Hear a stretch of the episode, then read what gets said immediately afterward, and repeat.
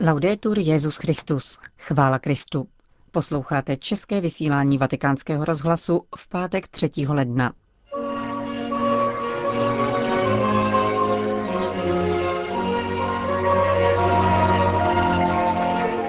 Papež František dnes koncelebroval se svými spolubratry z Tovaristva Ježíšova v římském kostele Il Gesù. Časopis Čivilta Katolika zveřejnil relaci svatého otce ze setkání s Unii generálních představených mužských řeholí. A druhá část pořadu bude jako obvykle patřit homílii otce Richarda Čemuse. Od mikrofonu zdraví Johana Bronková.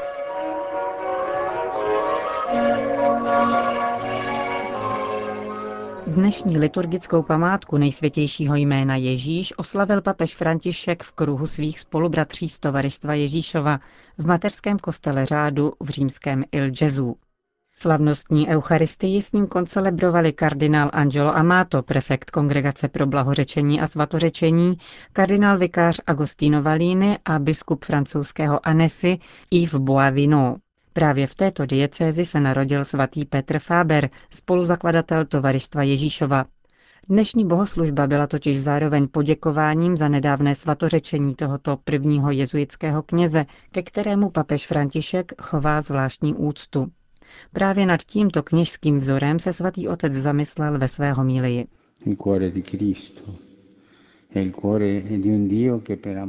Kristovo srdce je srdcem Boha, který se z lásky zřekl sebe sama.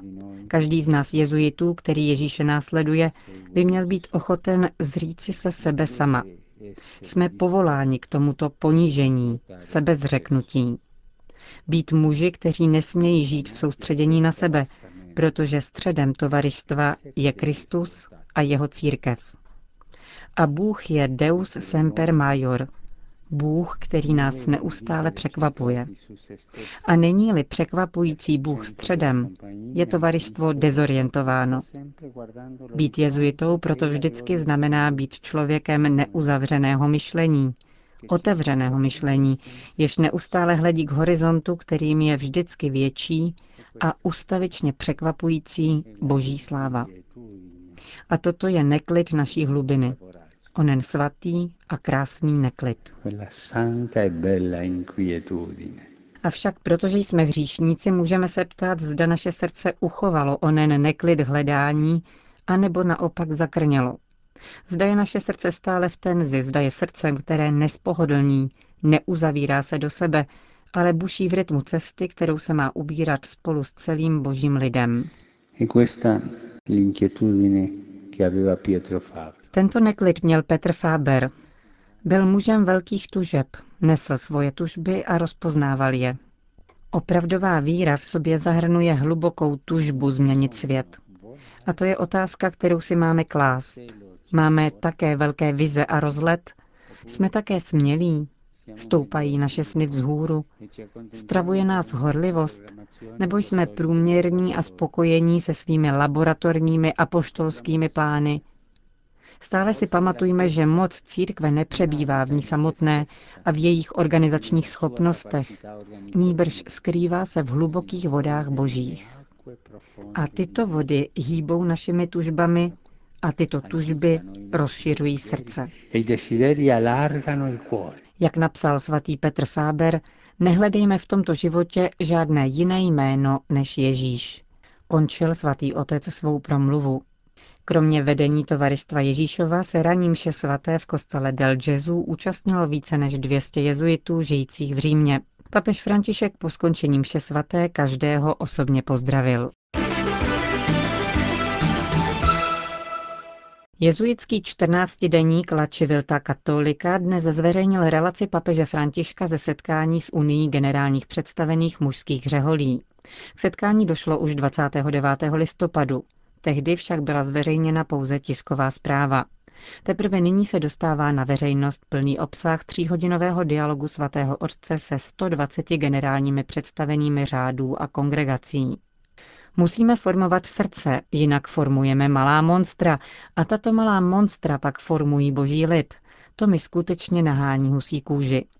Ozývá se nezaměnitelně bezprostřední styl papeže Františka k otázce řeholní formace. Svatý otec se velmi jasně vyjadřuje také k identitě a úkolu řeholních společenství.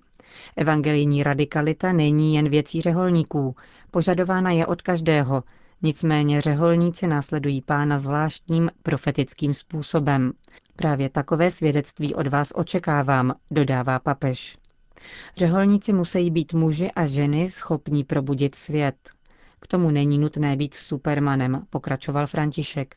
Umění přiznat vlastní slabost a hřích není v rozporu se svědectvím, které má řeholník vydávat.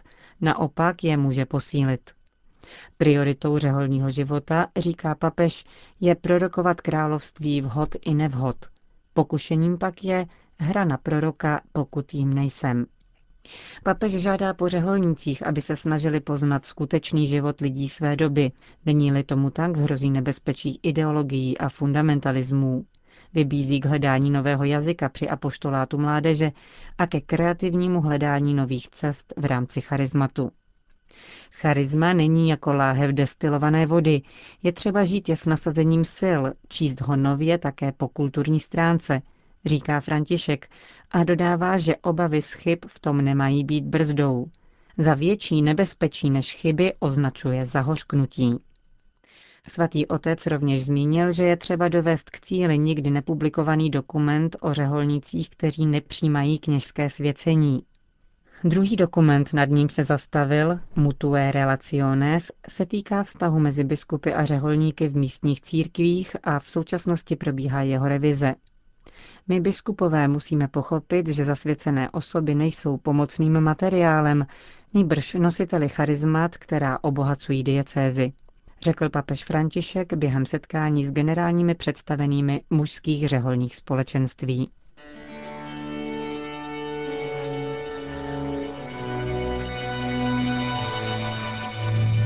Když hluboké ticho všechno objímalo. Tak nazval svou homílii k nedělnímu evangeliu otec Richard Čemus.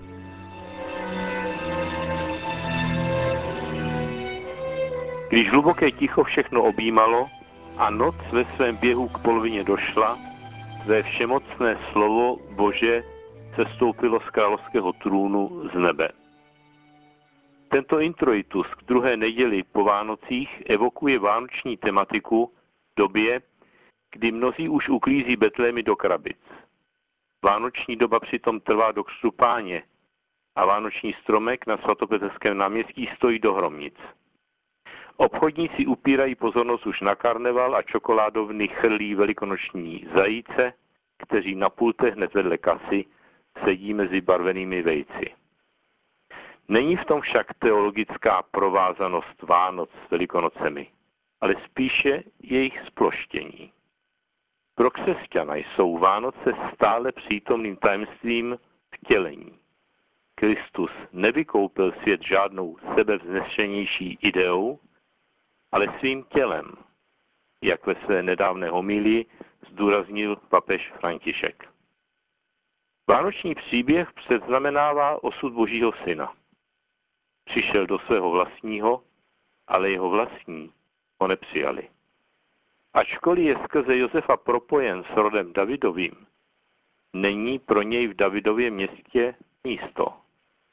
A přestože je naplnění mesiánského očekávání, nesmí ani zemřít v posvátném městě Jeruzalémě, ale jako vyvrhel za jeho hradbami. Podobně pak křesťané budou žít v tomto světě, ale nebudou z tohoto světa. Poselství Evangelia bude vytlačováno z veřejného prostoru, jako to zažíváme dnes v celém západním světě. A přesto věříme, že bez Krista, který je kamenem nárožním, by nic z toho, co stojí, už dávno nestálo. Pro povrchní pohled svět Boha nepotřebuje. Funguje i bez něj. Přesto věříme, že v Ježíšově osobě je vytěsňován ten, skrze kterého vše bylo stvořeno, jak vyznáváme v krédu. Bůh je tedy zdánlivě přebytečný a nemá v tomto světě místo. Ale právě tím ukazuje svou suverenitu a nezbytnost. Přemíře horlivosti jsme se obraceli k filozofickým apologiím typu Bůh, nehybný hybatel, či nejvznešenější idea. A snažili se dokazovat boží existenci a zajistit Bohu tak místo tam, kde je vědou tolerován. Zastřela se tím však pravda, že Bůh je nadevším a všemu vládne, jako král univerza, pantokrátor. Mudrci z východu rozeznali obyčejně vypadajícím dítěti v chlévě na periferii věčného krále králů. Nevedla je k tomuto poznání suma lidské zkušenosti, ale záblesk boží moudrosti prozařující veškerenstvem. Hledání boží moudrosti, která řídí běh světa a uskutečňuje své plány s člověkem i v totálním chaosu, se odráží v ikonách, které představují ke kráse dotvořený kosmos jako opak chaosu. Velkolepým plodem tohoto hledání je pak zejména chrám zasvěcený boží moudrosti Hagia Sofia v Stařihradu, nebo chrám boží moudrosti ve starobylém svobodném městě Novgorodu. Jaké prostředky má však boží moudrost, aby se v tomto světě prosadila, než pouhé slovo? Dá se to málo. Evangelium však odpovídá, na počátku bylo slovo. A to slovo bylo u Boha a to slovo bylo Bůh. Kulturní národy věří v sílu slova. Z našich nedávných dějin víme, jaký náboj dal společnosti manifest dvou tisíc slov. Václav Havel zvítězil nad násilím jako David nad Goliášem pouhým slovem. Nenáhodou jeden ze svých slavných proslovů započal prvním veršem Janova Evangelia. Na počátku bylo slovo. A kdo namítal, že slova nemají moc, tomu Havel odpověděl, že právě v tom spočívá moc bezmocných. Z hlediska víry lidské slovo má moc a sílu v té míře, v jaké ladí se slovem božím a slouží věci boží. Slovo boží v ústech proroka mohlo trhat skály, či vyprovokovat prorokovou smrt. Říkali introitu z této neděle, když hluboké ticho všechno objímalo a noc ve svém běhu k polovině došla, své všemocné slovo Bože sestoupilo z královského trůnu z nebe, pak je moudrý pohled toho, kdo ve zdánlivě bezmocném slovu vidí vrchol dějin světa. Tak jako tři králové prosme tedy i my o ono pronikavé nazírání událostí života, ze které se zjevuje moudrost boží skrytá ve věcech lidských. Otevřou se tak před námi nové horizonty a ty budou tak nevýdané, že je důvod o ně zápasit. Bylo-li na počátku slovo Boží, na konci je jeho vtělení v Kristu Ježíši.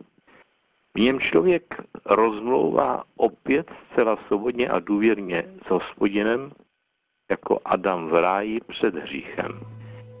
Tento boho lidský dialog, kde slovo dává slovo, probouzí v každém našem lidském slově božský potenciál. Naše slovo pak neuráží, neničí a nevyzvídá, ale laská, hojí a pozuzuje. Člověk tak staví a dotváří boží svět. A poštol Pavel na nás svolává toto požehnání slovy listu efeským. On ať osvítí vaše srdce, abyste pochopili, jaká je naděje těch, které povolal jaké poklady slávy skrývá křesťanům jeho dědictví. Nejsme tedy loutky, ale boží přátelé. To byla homilie otce Richarda Čemuse. Končíme české vysílání vatikánského rozhlasu. Chvála Kristu. Laudetur Jezus Christus.